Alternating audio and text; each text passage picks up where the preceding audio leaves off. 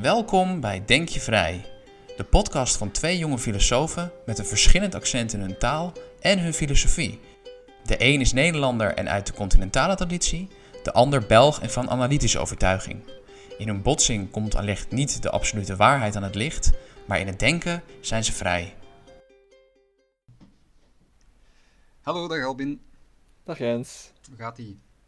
Ja, echt hartstikke goed. En met jou? Ja, heel leuk, heel leuk. Uh, we hebben vandaag een podcast klaar over Plato, Platonisme, Neoplatonisme. En uh, men zegt wel eens, uh, de hele geschiedenis van de filosofie is een voetnoot, of een serie voetnoten bij Plato, hè, een bekend gezegde van Whitehead. En ik moet eerlijk zeggen, ik ben het daar niet mee eens. Oh, of, hoezo niet? Ja, of misschien, of misschien is het wel een soort van uh, Plato is een beetje de eerste die alle grote thema's heeft opgeschreven en een aantal antwoorden heeft verzonnen, waarover we nog altijd wel eens uh, discussiëren, denk ik. Maar al bij al vind ik Plato overrated. Oeh, oké, okay. controversieel. Nou, daar uh, zullen we vast wat over kunnen bespreken. Ja, inderdaad. maar laat ons misschien eerst eens beginnen bij het begin. Wie is Plato en van waar komt hij? En heb jij enige inleiding daarvoor? Ja, nou, Plato, uh, zoals iedereen waarschijnlijk wel zal weten, was een Grieks filosoof. Een van de grootste. Ik denk uh, dat, uh, dat hij waarschijnlijk een van de meest bekende filosofen is. Misschien naast Socrates en Nietzsche. Um, ja, ik denk dat een van de essenties van zijn ideeën is dat het belangrijkste deel van de werkelijkheid is iets wat we niet waarnemen of ervaren. zijn voornaamste theorie is namelijk de theorie van de ideeën of de vormen. Uh, het wordt vaak als ideeën vertaald, maar dat betekent inderdaad meer vorm. Dus wat hij inderdaad stelt is dat alles wat we kunnen waarnemen, um, heeft een bepaalde essentie en die ligt erachter. En die kunnen we zelf niet waarnemen, maar die zorgt ervoor dat uh, alle losse objecten uh, toch een bepaalde functie en een bepaalde kenmerkendheid hebben. Dus je kan bijvoorbeeld denken aan, als je op straat loopt en je ziet een auto staan, hoe weet je dat het een auto is? Nou, Plato gaat zeggen, nou er is een vorm of een, of een soort van ideale um, manifestatie um, van een auto. En dat noemen we dan het, het idee van de auto. En omdat elke fysieke auto een manifestatie is van die vorm, kunnen we zeggen: oké, dat is een auto. Dus er is een soort van achterliggende werkelijkheid. Die, die alle losse objecten in de waarneembare werkelijkheid samenvat. En dat is de echte werkelijkheid waar we naar zouden moeten streven. En hoe meer we die weten te, te, kennen komen, hoe dichterbij we de, de waarheid en geluk komen, et cetera. Dat is een beetje de essentie van Plato's denken, denk ik. Mm -hmm. Klopt dat een beetje? Ja, ik denk het wel. Uh, de ideeënleer, echt. Uh, en zo de twee werelden, het idee van twee werelden. De, de echte, of nee, niet de echte, de, de waarneembare wereld waarin we leven met de materie enzovoort. En dan ook de soort van transcendente wereld van de ideeën, de pure vormen, die dat we enkel via de geest kunnen bereiken. Um, en dat heeft een grote invloed uitgeoefend natuurlijk op heel de geschiedenis van de filosofie, de geschiedenis van het Westen, of van uh, de, de mensheid bij, uitbreiding. Via het christendom uh, natuurlijk ook, het idee van het transcendente, uh, wat dan samengaat met, met God, later dan bij Augustinus enzovoort. Maar misschien eerst nog wat meer over Plato. Ja, er is ook zo het idee van het goede. Dat is ook het, het idee der ideeën. Alle ideeën zijn goed, omdat ze perfecte manifestaties zijn van uh, alles wat in, in de manifeste wereld is. Ook na Plato, de Pla Neoplatonisten uh, volgen daarop. En uh, die nemen dat een beetje over en dan gaat dat zo via het christendom naar een beetje de algemene cultuur. maar ja, Plato heeft nog veel meer ideeën natuurlijk. Heel bekend is ook zijn boek De Republiek. Dus waar hij ehm, de vraag stelt, wat is gerechtigheid? En hij gaat daarover in dialoog met een aantal andere mensen in, in het boek dan. En daar, daar is hij ook heel bekend van. Hè. Alle, al zijn boeken zijn eigenlijk dialogen. En uh, ja, het gaat over de deugdelijkheid of het gerechtigheid. En hij gaat daar eigenlijk mee zeggen wat, wat is deugdelijkheid voor de mens, voor het individueel mens. En hij trekt de analogie naar wat is deugdelijkheid of gerechtelijkheid voor een stadstaat. Um, en hij komt neer op, de, op, op het antwoord een ja. soort van harmonie van de ziel, een harmonie van de stad tussen al zijn uh, inwoners. En daar daarin komt ook de allegorie van de grot voor in die, in die dialoog. Uh, en de mythe van R. Uh, kan jij misschien toelichten?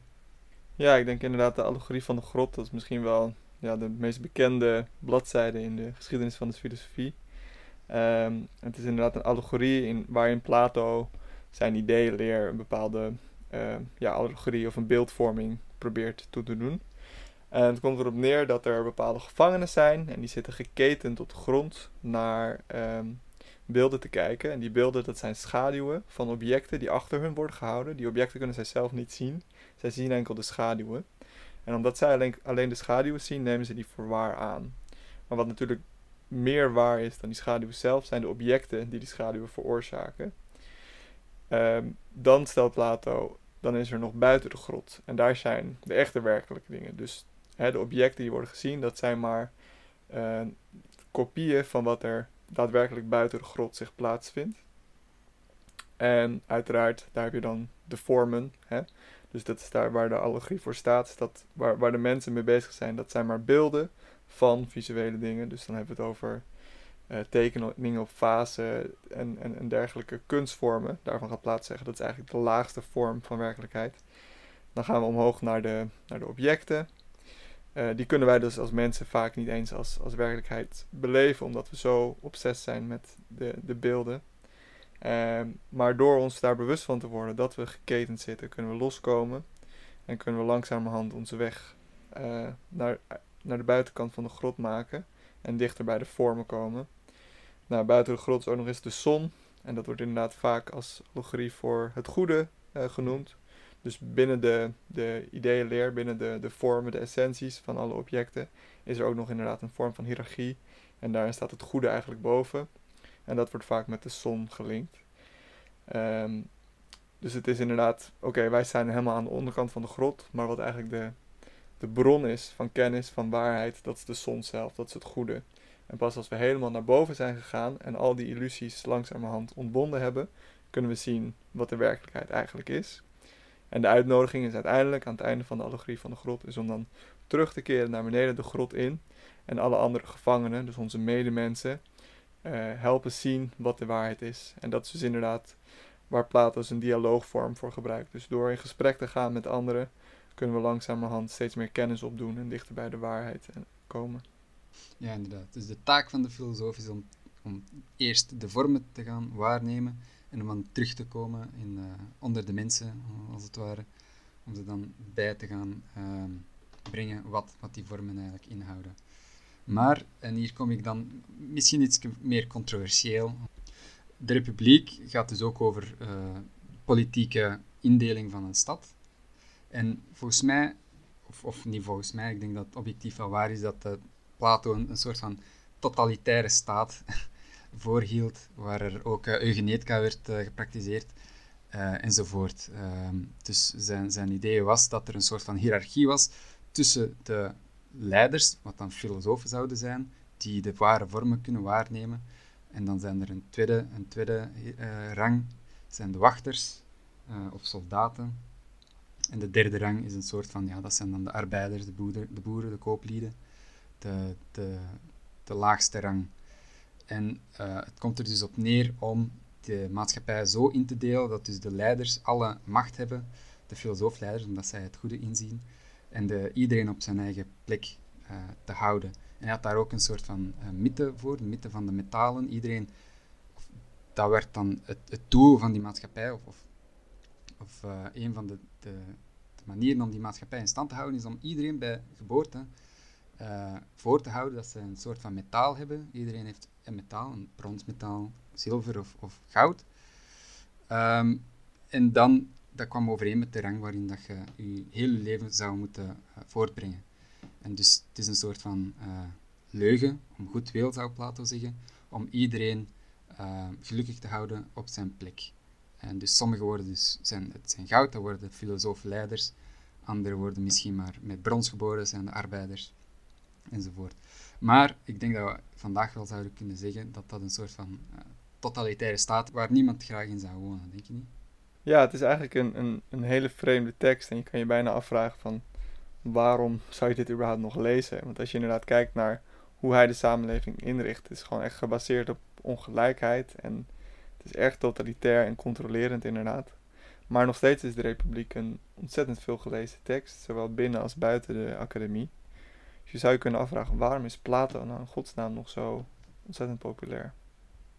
Ja, inderdaad. Ja. Ehm, is dat dan... Dat is, dat is ook echt een vraag die ik heb. Want ik lees niet veel over het idee van Plato zelf, wel de invloed van Plato. En vanuit die Hm. optiek bezien is het uiteraard extreem relevant. Eh, ook al, zoals we al hebben gezegd, vanuit christendom enzovoort. Maar de ideeën van Plato zelf, in tegenstelling tot die van Aristoteles, worden niet meer echt bediscussieerd in een, bijvoorbeeld een cursus metafysica. Afgezien van het platonisme over, platonisme over concepten of zo, maar dat is maar bij naam alleen. Eh, het werkelijke vormen, leer, wordt niet meer eh, ja, eh, interessant geacht. Ja, dus het is inderdaad voornamelijk een soort van historisch interesse wat nog bestaat in Plato. Enkel omdat hij zo enorm invloedrijk is geweest op de filosofie, maar ook op de intellectuele wereld daarbuiten uiteraard. Maar om nou echt te zeggen dat er nu nog Platonisten rondlopen, Hm. mensen die echt zijn ideeën voor waarnemen, dat eh, klinkt erg onwaarschijnlijk. Ja, inderdaad. Ehm, je zou nog kunnen zeggen in epistemologie, ehm, de definitie van kennis als justified true belief, wat, waar ze nu ook wel voorbij zijn, want er zijn een aantal fouten mee met die definitie, maar dat is ook iets wat oorspronkelijk door Plato is geformuleerd ehm, en ook extreem lang, tot eigenlijk in de jaren 60, 70 van de vorige eeuw maar, werd ontkracht. Dus dat is ook een, een heel lang staande eh, bijdrage van Plato, zou je kunnen zeggen. Hm. Ja, en dan heb je natuurlijk nog eh, een soort van het, literaire aspect. Dat is zeker waar bijvoorbeeld in het symposium, wat denk ik misschien wel een van de meest gelezen eh, dialogen is van Plato. En het gaat natuurlijk over de liefde. En het is echt een literair werk. Tenminste, dat, dat is wel de veronderstelling. En ik denk dat, ja, wat, wat dat nog interessant zou kunnen maken voor een moderne lezer, is dat er zoveel verschillende interpretaties mogelijk zijn. Het is gewoon een, ja, tenminste daar kan je natuurlijk over eh beargumenteren, maar het is een mooi geschreven tekst die je op verschillende manieren kan interpreteren, die verschillende ideeën kan oproepen. En daardoor kan het natuurlijk nog interessant zijn om terug te gaan naar zo'n tekst. Niet per se om je te schaken achter zijn eh, ideeën, maar om op een bepaalde andere manier over liefde te komen denken. Ja, klopt. En dat is een beetje altijd wel het, eh, de moeilijkheid bij Plato. Misschien wel het probleem. Het is moeilijk te onderscheiden wat is hier metaforisch bedoeld en wat is letterlijk. Wat gelooft hij letterlijk en wat is maar een soort van eh, een allegorie. Ook in de Timaeus, een eh, dialoog van Plato, waar hij eigenlijk zijn, zijn cosmologie, cosmogonie, ehm, uiteenzet, is het moeilijk, want daar, daar praat hij over goden, demigoden, de nous, het intellect, enzovoort. En een hele ja, bijna pre-Socratische cosmo, cosmologie uiteenzet. Ehm, wetenschappers zijn nog altijd niet van over, of zijn nog altijd niet zeker of dat het nu een soort van metaforisch eh, te interpreteren parabel is, of, of dat Plato werkelijk geloofde in een soort van eh demiurge, een makergod, die alles heeft gemaakt. Ehm, ook Plato, de mythe van R, is ook het, het sluitstuk van de Republiek, waar Plato een mythe vertelt alweer weinig, of, niet echt gekend, of dat dat, eh, wel, die zal waarschijnlijk wel allegorisch zijn bedoeld, eh, waar hij vertelt wat er gebeurt met de ziel na de dood. En dat er dus ook een soort van, eh, want Plato was ook reïncarnist, transmigratie van de ziel, geloofde hij in, wat iets een Pythagoreïsch kantje heeft. Ehm, en dus daar ook alweer een, een soort van mythe waar hij dus over schrijft. Het is altijd moeilijk volgens mij om eh, ja, uit te maken wat nu echt is en wat hij echt gelooft en wat nu eigenlijk een, eh, een verhaaltje is. Ja, ik denk dat je daar iets heel belangrijks zegt. En ik denk dat dat ook eh, een grote verklaring is voor waarom Plato's invloed op de, de periode na hem zo enorm is geweest. Er zijn namelijk inderdaad erg veel stellingen waarvan ja, de moderne lezer waarschijnlijk zou zeggen: oké, dat is allegorisch of metaforisch bedoeld. Maar die worden dan in het Neoplatonisme, wat, wat uiteindelijk sterk verbonden wordt met het christendom, als letterlijke theorieën genomen. En we noemden net al eh, de zon als voorbeeld, bepaalde ideeën hoe de werkelijkheid emaneert van een. Of ja, eh, hoe, hoe de bron van de werkelijkheid iets niet fysieks is. Dat is een, ja, een stelling die je zou kunnen interpreteren op, op allegorische manier, maar ook op letterlijke manier. En dat, dat krijg je in het Neoplatonisme te zien. Als inderdaad, oké, we hebben het, het vorm, een vorm van het goede. En dat is een enkel ehm, essentieel, universeel iets. En dat leidt ertoe dat alles op de werkelijkheid, of, of ja, de waar, waarneembare werkelijkheid, daar eh, een soort van afstamming van is. En daardoor ook minder puur is. En dan krijg je natuurlijk al snel eh, het christelijke idee van oké, het lichaam is minder puur omdat het verder afstaat van, van de essentiële, universele vorm. En wat we moeten doen is streven om terug te komen daar naartoe. Um, als we ons lichaam weer achterlaten, dan is er een deel van ons wat nog wel die puurheid heeft, wat de ziel is. Het zijn allemaal ideeën die in bepaalde vormen al in Plato kan terugzien. En inderdaad, omdat het een beetje die literaire onduidelijkheid heeft, die ambiguïteit, kan je daar ehm, heel veel interpretaties op loslaten. En dit is ook waarschijnlijk waarom hij zo'n enorme invloed heeft gehad op de culturele geschiedenis van de Westen. Ja, klopt, dat denk ik ook wel. En zeker ook omdat hij zo'n groot literaticus was. Hè. Hij schreef enorm goed.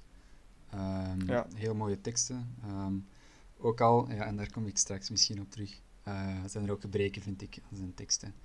Um, ten tweede is ook nog het probleem ja, wat met Socrates, want hij spreekt altijd door de mond van Socrates in zijn dialogen. En Socrates was natuurlijk een, een echt historisch figuur, zijn, zijn meester, zijn deermeester. Uh, dus wat zijn de meningen van Socrates en wat zijn die van Plato? Dat is ook altijd moeilijk uh, ja, uit te maken. Ja, je weet inderdaad nooit uh, wie je nou precies te zien krijgt. Het, is, het lijkt inderdaad alsof het allemaal Socrates is. En sommigen zeggen dan van nou, je gaat eigenlijk steeds meer Plato erin zien naarmate hij meer dialogen begint te schrijven krijgt hij steeds meer zijn eigen filosofie. Dus het blijft altijd inderdaad twijfelen van wat, wat zegt Plato dan eigenlijk zelf? Probeert hij ons gewoon een beetje te stimuleren om zelf na te denken? En waarom is hij zo tegenstrijdig? En waarom heeft hij nou niet echt een, sterke positie? Maar het zijn juist die, die vragen, die, die onzekerheid die je krijgt na het lezen van een dialoog, wat misschien juist wel uh, de intentie is van de dialogen. Uh, Plato schrijft op een gegeven moment dat schrijven eigenlijk een hele slechte manier is om kennis Ehm, over te brengen. Omdat het enige wat je eigenlijk doet is herhalen wat iemand anders verteld heeft. En er zit geen levendigheid meer aan, je kan er geen gesprek over voeren. Dus het is dode kennis. En wat hij probeert te doen, althans dat is de, aanname, is met die dialogen te stimuleren dat mensen weer opnieuw over die ideeën zelf komen na te denken. En er zelf weer een discussie over beginnen. En ja, gestimuleerd worden om een eigen mening op, en opvattingen op te stellen en dusdanig uh, ja, kennis creëren als iets levendigs te behouden. Hm. Ja, hij is ook berucht, zou je bijna kunnen zeggen, uh, omdat hij ja, het schrift en daarmee ook volgt hij Socrates, die hetzelfde zei, of ja, denken we, via Plato Socrates te kennen, dat het schrift inderdaad een soort van uh, steriel iets is wat eigenlijk alleen maar het geheugen verslechtert. En dus Socrates was tegen het, het schrift, of vond dat geen goed idee. Als in een van de dialogen althans van, van Plato, dus misschien was het Plato zijn eigen idee waar hij daarover spreekt. Ehm, en ook ja, de kunst als dusdanig is een soort van afbeelding van het object, wat dan ook maar een, een afbeelding is van, van de vorm, zoals we eerder al zeiden. Dus dat staat twee keer verwijderd van de waarheid en is dus ook kunst iets niet uh, te verkiezen, of, of althans iets uh, van minder waarde. En in de Republiek, opnieuw, heeft hij ook een heel uh, eitje te pellen met de kunst, lijkt wel.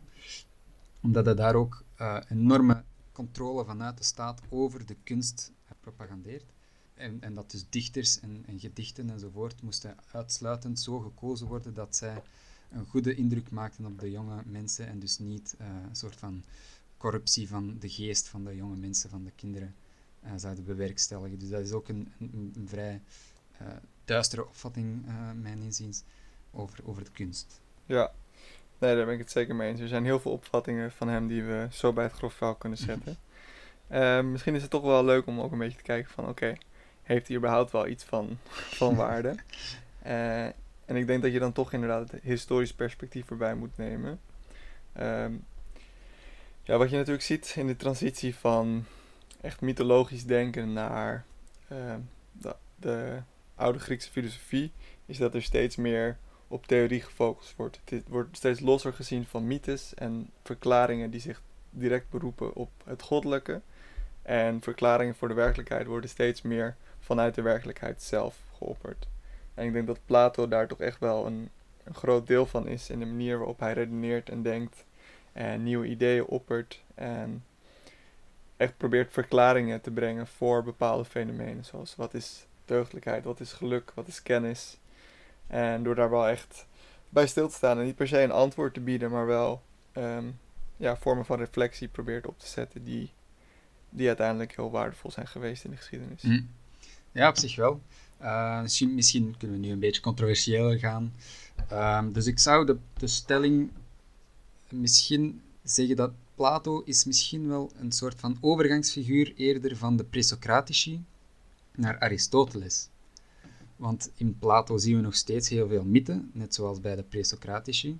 Uh, zoals we net al zeiden, uh, de mythe van R en de Timaeus ook. Ehm, veel mythologisch, veel allegorisch, analogisch redeneren. Wat ook leidt tot veel gebrekkige redeneringen, vind ik. Zeker als je het vergelijkt met Aristoteles. En dan een voorbeeld, ik zal een voorbeeld geven. Plato heeft een aantal argumenten opgesteld om te stellen dat de ziel onsterfelijk is. Dus Plato en veel oude Grieken reeds, die geloofden in een, in een ziel, een soort van uh, onstoffelijk, niet-stoffelijk uh, iets, wat dus in het lichaam zit. En er zijn drie redenen volgens Plato waarom de ziel onsterfelijk is. Eerste reden. De doden komen van de levenden en de levenden moeten dus ook van de doden komen. Dat is dus één argument. Ehm, de doden komen van de levenden. natuurlijk, als je leeft, sterft je. Dus uh, de doden komen van de levenden. Dus, en dan is dat een soort van redenering die uh, vanuit ja, een soort van symmetrie. Dus de levenden moeten ook van de doden komen. Dus de ziel moet ook van uit het niets komen. Dus de ziel zou ook al bestaan vooraleer we leven. Dus in een lichaam vastzit. Dat is uh, volgens Plato een goede, goed argument om uh, het ziel onsterfelijk te maken. Er is nog een tweede argument. De wederherinnering. Dus dat kwam ook al van zijn ideeën over de vormen. Dus uh, Plato zegt, wanneer wij iets leren of begrijpen, is het eigenlijk de ziel die iets, zich uh, het feit herinnert. Uh, als we bijvoorbeeld een wiskundige stelling bewijzen en we begrijpen het, er, er, onze frang valt, bij van spreken, dan is dat eigenlijk een soort van uh, ja, wederherinnering van de ziel die voor de, voordat het in het lichaam zat, zat de ziel dicht bij de, de vormen, hè, de, de, waarheid van de vormen. En dus uh, is dat een soort van ja, wederherinnering van zijn staat voor het leven, voor voor voordat het in het lichaam zat. Dus vanuit die optiek stelt hij wel ja, dus uh, daarom kunnen wij dingen begrijpen, dingen leren, omdat onze ziel, voordat het in het lichaam zat, uh, al, al bestond en dus rond de ideeën zat. Zijn tweede argument is dat. En dan zijn derde argument is dat de ziel moet zijn zoals de dingen die het kent. En de dingen die het kent, dat zijn de ideeën. En de ideeën, de vormen, die zijn onsterfelijk. Dus, uh, ergo, de, de ziel is onsterfelijk. Dus dat zijn de redeneringen van, van Plato over de onsterfelijkheid van de ziel, die ik toch uh, gebrekkig vind. Ja. Ja, het zijn natuurlijk geen hele goede argumenten. Um, maar ik denk inderdaad dat het, dat het dan inderdaad ja, belangrijk is om inderdaad erbij te zeggen van hiervoor werd nog niet geredeneerd over of er, of tenminste, ja, dat is natuurlijk moeilijk te zeggen. Werd hierna, hiervoor ook uh, al nagedacht over de onsterfelijkheid van de ziel of niet? Uh, waarschijnlijk wel, maar dit is wel een gestructureerde manier om het te doen, die je bijvoorbeeld in, in mythologieën en andere religieuze teksten ziet. Dus ja, oké, uh, het is geen kraakhelder argument dat meteen overtuigt. Maar is het een stap vooruit van zomaar blind dogma's aannemen? Denk ik toch wel. -hmm. Ja, maar ik, ik wil toch een beetje uh, problematiseren de stelling dat men nog niet kon redeneren of zo, want dat hoorde wel vaker. Uh, maar als je dan kijkt, Aristoteles, letterlijk de volgende generatie, en je leest pakweg de metafysica, daar zijn zo'n uh, rigoureuze redeneringen, zo'n rigoureuze argumenten, dat ik vind dat dat toch echt een stap hoger is als Plato. Dus ik weet niet of dat we kunnen zeggen dat, dat of of dat we Plato kunnen verexcuseren dat hij nog niet goed kon redeneren.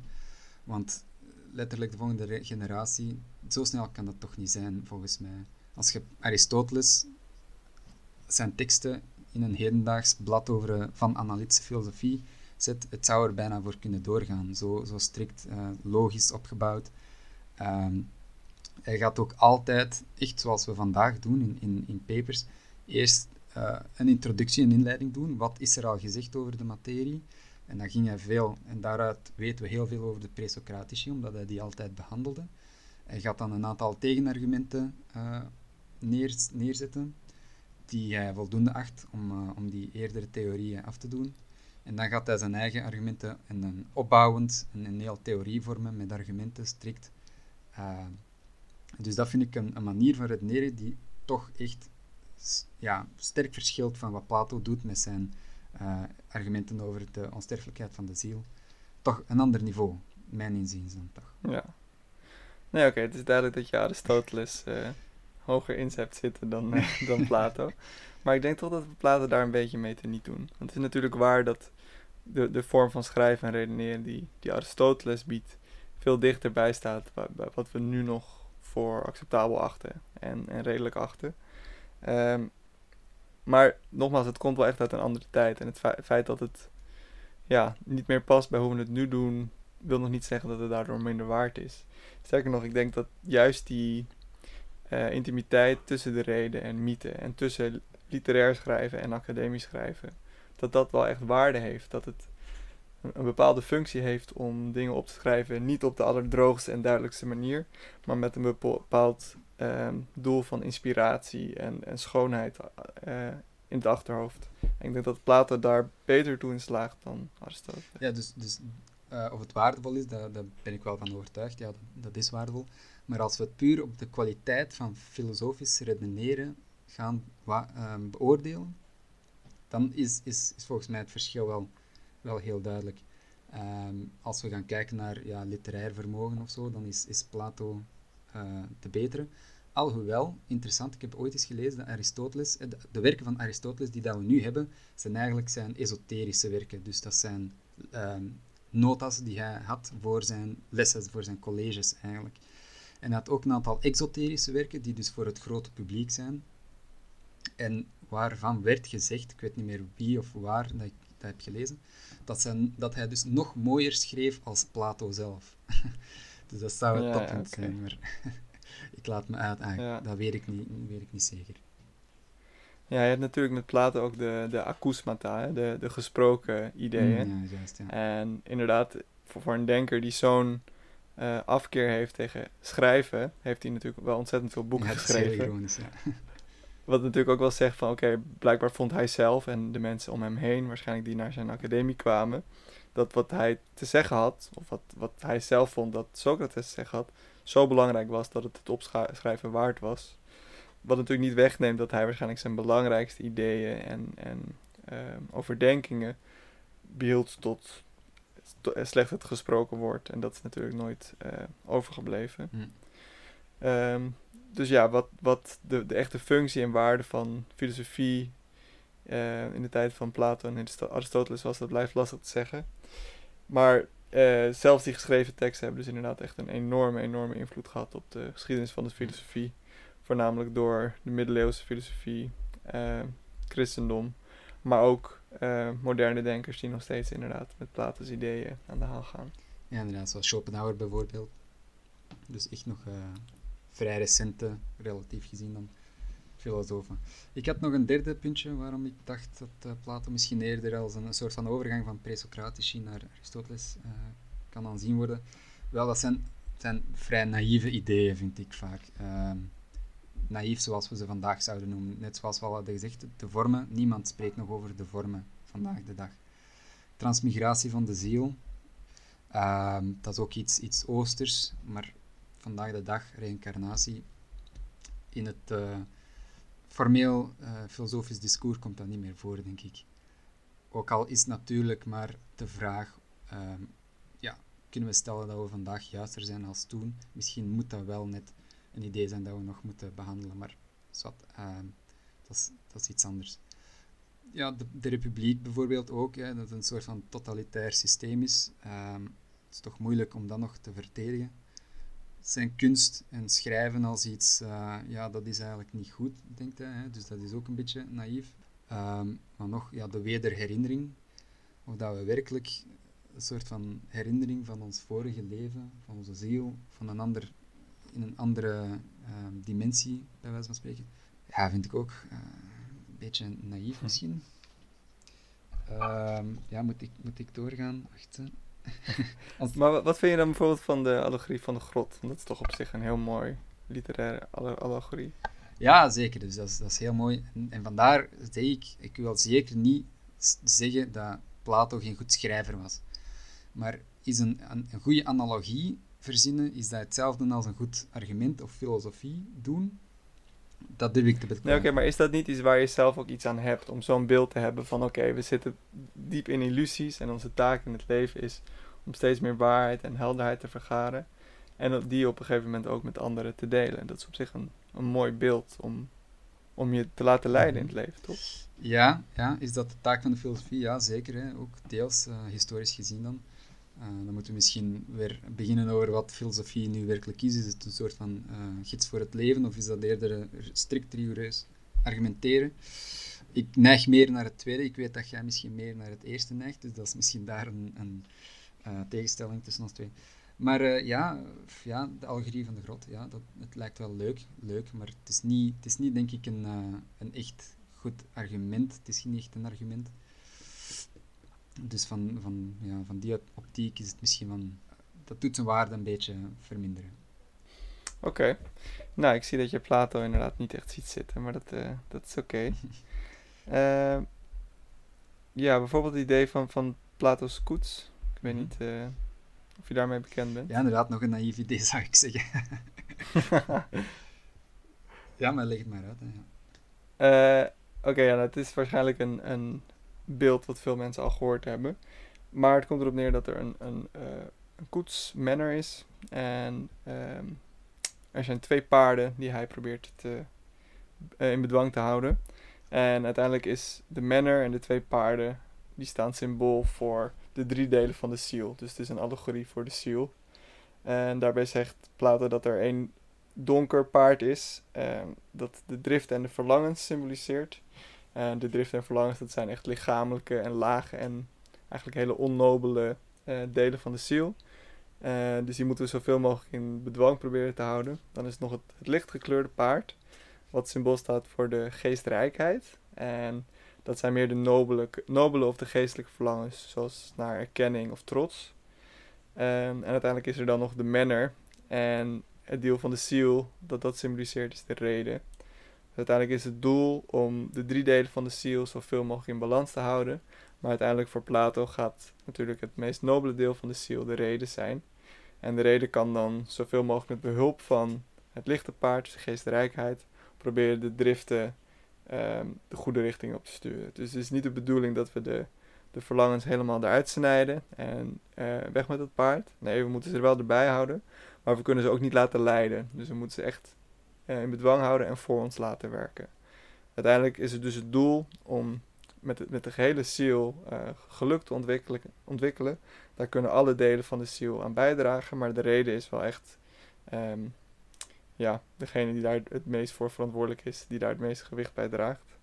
En uiteindelijk probeert die koets dus zo dicht mogelijk bij de waarheid en geluk te komen. En dat doen we eh, zoals zo vaak in Plato, bij, door het benaderen van de vormen. Dus de, echt om de essenties van de werkelijkheid eh, te komen kennen. Ja, inderdaad. Ja, vrij bekend beeld wel, denk ik. En eh, ja, daar komt ook al centraal de reden te staan. En ik denk dat dat ook weer een platonisch idee is dat ook wel heel veel impact heeft gehad. Want als we dan Oost bekijken versus West, in het Oosten vinden we dan niet, denk ik, niet zo recht terug die nadruk op de reden. Terwijl in de Westerse filosofie natuurlijk eh, bij uitstek de reden wordt benadrukt. Hè. Ja. Ja, en inderdaad ook dat contrast binnen de ziel zelf tussen de reden en de emoties. En dat daar een bepaalde vorm van interactie moet plaatsvinden waarin de reden de, de overhand krijgt. Dat is natuurlijk een, een enorm filosofisch idee wat, wat volgens mij heel veel mensen nog steeds als een soort van populaire filosofie omarmen. Van oké, we moeten redelijk zijn, we moeten niet irrationeel zijn, we moeten niet onze emoties te veel volgen. Maar we moeten ze ook niet helemaal negeren natuurlijk. Dus het- er, gebeurt hier wel iets waar ik denk moderne mensen zich nog steeds heel goed in kunnen herkennen. Ja, en ook het dualisme van Plato, denk ik, hè, tussen ziel of geest en lichaam. Dat is ook echt iets wat al eh, eerst werd geformuleerd, denk ik, toch wel bij Plato. En dat ook nog een heel lange levenstijd kent eh, in, in onze geschiedenis. Zeker dan ook in het christendom natuurlijk. Precies, ja, zeker. Oké. Eh, ja, zoals we al een paar keer genoemd hebben, heeft Plato natuurlijk een ehm, enorme legacy.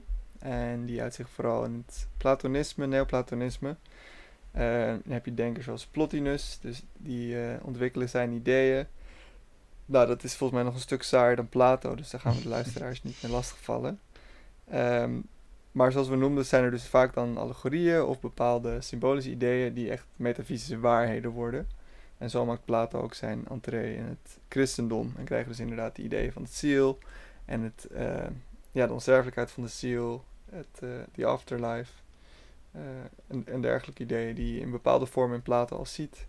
Die zo, um, ja, natuurlijk via het christendom enorm bepalend worden voor de, voor de westerse geschiedenis. Ja, inderdaad. Zeker ook uh, de, die emanatieleer, zoals jij al eerder zei, van het neoplatonisme, dus van het goede uitgestraald wordt naar de vormen, naar dan, ik denk, de ziel, dan naar ons lichaam, dan naar de materie zelf. Uh, dat heeft ook een heel lange track record in veel mysticisme, westers of ja, joods en ook, ik denk ook islamitisch en, en christelijk mysticisme een soort van het idee dat de ziel gevangen zit in het lichaam en moet ontsnappen en naar de hogere regionen van de werkelijkheid moet ontsnappen. Dat is iets dat wel lang terugkomt. En grappig, Scientology heeft ook wel daar iets van weg. Voor degenen die het niet weten, Scientology is een soort van nepreligie of een, ja, weet, ik weet niet, ja, een, soort van... Hoezo nepreligie? ja, dus... Gewoon hartstikke... Ja, jij zet ervoor. Hartstikke echt. Dus ik ben een Scientoloog, ja. van uh, L. Ron Hubbard. En uh, wat die stelt, dus die heeft, ja, dat is eigenlijk een, een science fiction schrijver van de 20e eeuw, denk ik. En uh, die heeft een soort van religie gemaakt dan, waar dat een hoop mensen voor gevallen zijn en die, dat hem heel rijk is mee geworden, want het was eigenlijk gewoon voor mensen af te troggelen, voornamelijk. En, en het idee, het is echt buitengewoon absurd. maar het gaat over aliens die van een andere planeet komen, uh, die gevangen werden genomen of zoiets. En die worden dan in de vulkaan gestoken, ergens op aarde, als gevangenis. En die uh, vulkaan barstte uit, wat dan natuurlijk moeilijk te voorzien is voor een geavanceerd alienras. Wat, die, en, dan, en dan kwamen de zielen van de aliens eruit en die, zaten dan, of die gingen dan in de lichamen van de mensen. Ja, en dat is wat uh, alle kwaad in de wereld vandaan komt. Dat zijn die aliens, die gevangenis, gevangenen van de aliens, dus slechte aliens neem ik aan, die in ons lichaam zitten ehm, als een soort van ziel die uit de materie moet ontsnappen. Maar wel een kleine twist, dus daarvoor moeten betalen met een vreemd apparaat om die eruit te krijgen, denk ik. Uh, en daarvoor ja, moesten heel veel geld betalen, dus daarvan is hem rijk geworden. Dus dat is al, al, bijna uh, een soort van emanatieleer. Ook de materie, het lichaam, is een soort van gevangenis uh, maar hier is dan wel het kwade gevangen in plaats van het goede, de ziel die gevangen is in het lichaam. Dus het heeft al veel populariteit doorheen de geschiedenis en je kent vele variaties. Ja. ja, ik vind het op zich wel een, een, mooi idee dat er een bepaalde spanning is binnen de mens tussen het lichamelijke en het geestelijke, of, het emotionele en, en het redelijke. Um, ik denk alleen wat het probleem is, en dat zie je dan meer in het neoplatonisme en het christendom dan in Plato zelf. Maar dat het inderdaad dus het lichamelijke of het, of het waarneembare, ehm, het fysieke, dat dat iets onpuurs is, omdat het verder weg is van de, van de, van de eeuwige, niet-fysieke mm. bron, zeg maar. En daardoor krijg je dus een soort van afkeer tegen het lichamelijke en de driften en de verlangens. Eh, ten koste van ehm, de reden en alles wat daarbij hoort. En natuurlijk is, is kennis ontzettend belangrijk en moeten we allemaal de waarheid nastreven. Maar moet dat dan per se ten koste gaan van verlangens en het lichamelijke? En moeten we daar een soort van afkeer tegen creëren? Ik denk dat dat een, een hele grote fout is in het westerse denken. En daardoor krijg je inderdaad het, met christendom dat, dat afkeer tegen het lichamelijke en dat, dat alles wat met het uh, lichamelijke als zondig wordt mm. gezien, uh, hè, alle lusten worden de rug gekeerd. En uh, ik denk dat het een hele grote misstap is geweest. En dat Plato daar deels voor verantwoordelijk is. Ja, klopt. Daar ben ik het zeker mee eens.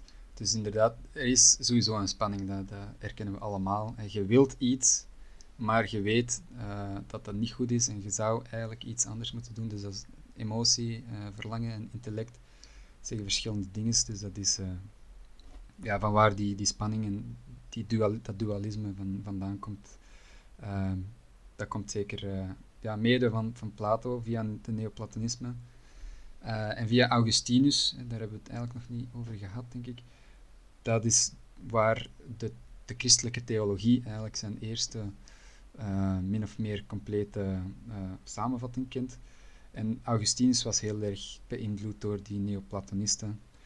Um, en dus ook het, het, idee van het goede, van bij Plato naar, neoplat naar de neoplatonisme, dat kon men heel gemakkelijk eigenlijk gaan uh, verenigen met het idee van een god, een transcendente god.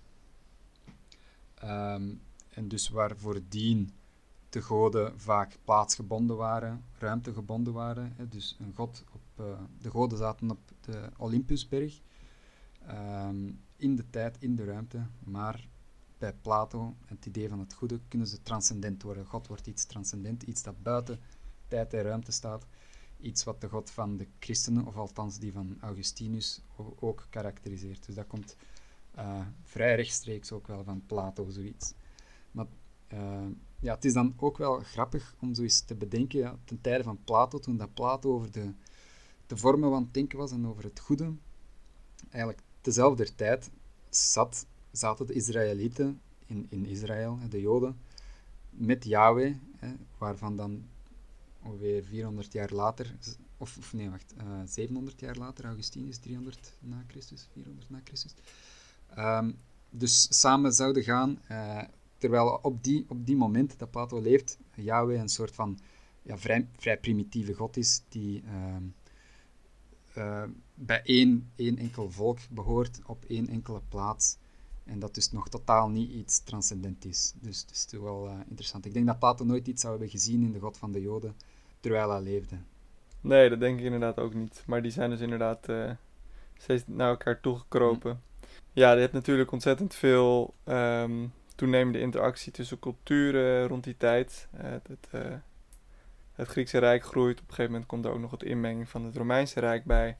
En uh, ik denk dat er een ontzettend grote zoektocht was naar een soort van overhangend paradigma of, of ja, cultureel-religieus verhaal. En dat, dat, dat daar verschillende elementen bij elkaar gekomen zijn die soms beter en soms minder goed bij elkaar pasten. Maar ik denk dat twee grote aspecten daarvan toch wel echt Plato en ja, het Oude Testament en uiteindelijk het Nieuwe Testament zijn geweest. Dus die, dat, dat, dat huwelijk tussen, tussen Platonisme en, en christendom hoewel niet altijd helemaal uh, ja, gerechtvaardigd, wel, uh, ja, dat, dat, daar, daar zijn wel uh, oorzaken mm. voor en redenen voor waarom die zo goed bij elkaar pasten, zeg maar. Ja, inderdaad. Want ik denk niet, en dat is ook een vraag die ik had, of dat Jezus echt al een soort van, ja, een filosofie heeft die nooit verkondigd. Hè? Eerder een soort van, uh, ja, een moraliteit en een, een, religie, een God, transcendent ook, uh, en een monotheïsme. Dat zijn allemaal wat Jezus voorstond. Dat was ook allemaal niet nieuw. Hè. De Joden hadden al het monotheïsme uitgevonden, bij wijze van spreken. Uh, maar Jezus zelf, dus ten tijde van de Romeinen, de Griekse filosofie was nog wel aanwezig. Dus zou Jezus iets geweten hebben van Plato, van de Neoplatonisme? Dat vraag ik mij af, maar uh, misschien zullen we het antwoord nooit niet kennen. Nee het blijft inderdaad speculatie. En dat is misschien wel een goed moment om ons af te vragen van Jens, wat moeten we nou in godsnaam met die Plato? We hebben, het wel tijd leuk over die historische invloeden die hij gehad heeft, ja, ja, ja, maar als het erop aankomt, zijn ideeën van hem gewoon best wel onzinnig. En toch hebben we het hier nog steeds over die fucking Plato. Waar zijn we mee bezig? Hij is overrated, hè? ik heb het al gezegd. Ja. Maar wat doen we dan? Wat zijn we aan het doen? uh, ja, dus de geschiedenis is natuurlijk ook wel heel belangrijk. Het, vormt de ideeën die we vandaag de dag nog hebben. En uh, het is natuurlijk ook belangrijk om iets van de geschiedenis te kennen, die de, de maatschappij waarin we leven ook vormgeeft. Maar inderdaad, Albin, ik ben het met u eens. Uh, om echt nog diep in te gaan op de ideeën van Plato. Goed, een historische curiositeit zijn ze zeker. Maar als professioneel filosofen, als wij wel zijn, um, kunnen we ons misschien beter bezighouden met de postmodernisten. ja, dat is een uh, relevante ja. vijand. maar uh, ja, wat, wat, zijn uw, uh, mening, wat is uw mening daarover? Ja. Ja, ik vind het lastig. Ik, ik zat te denken van als je nou een, eh, een korte les zou moeten geven over het westerse denken of over de filosofie, is het dan noodzakelijk om Plato erbij te vernoemen? Hmm, dat is een goede vraag.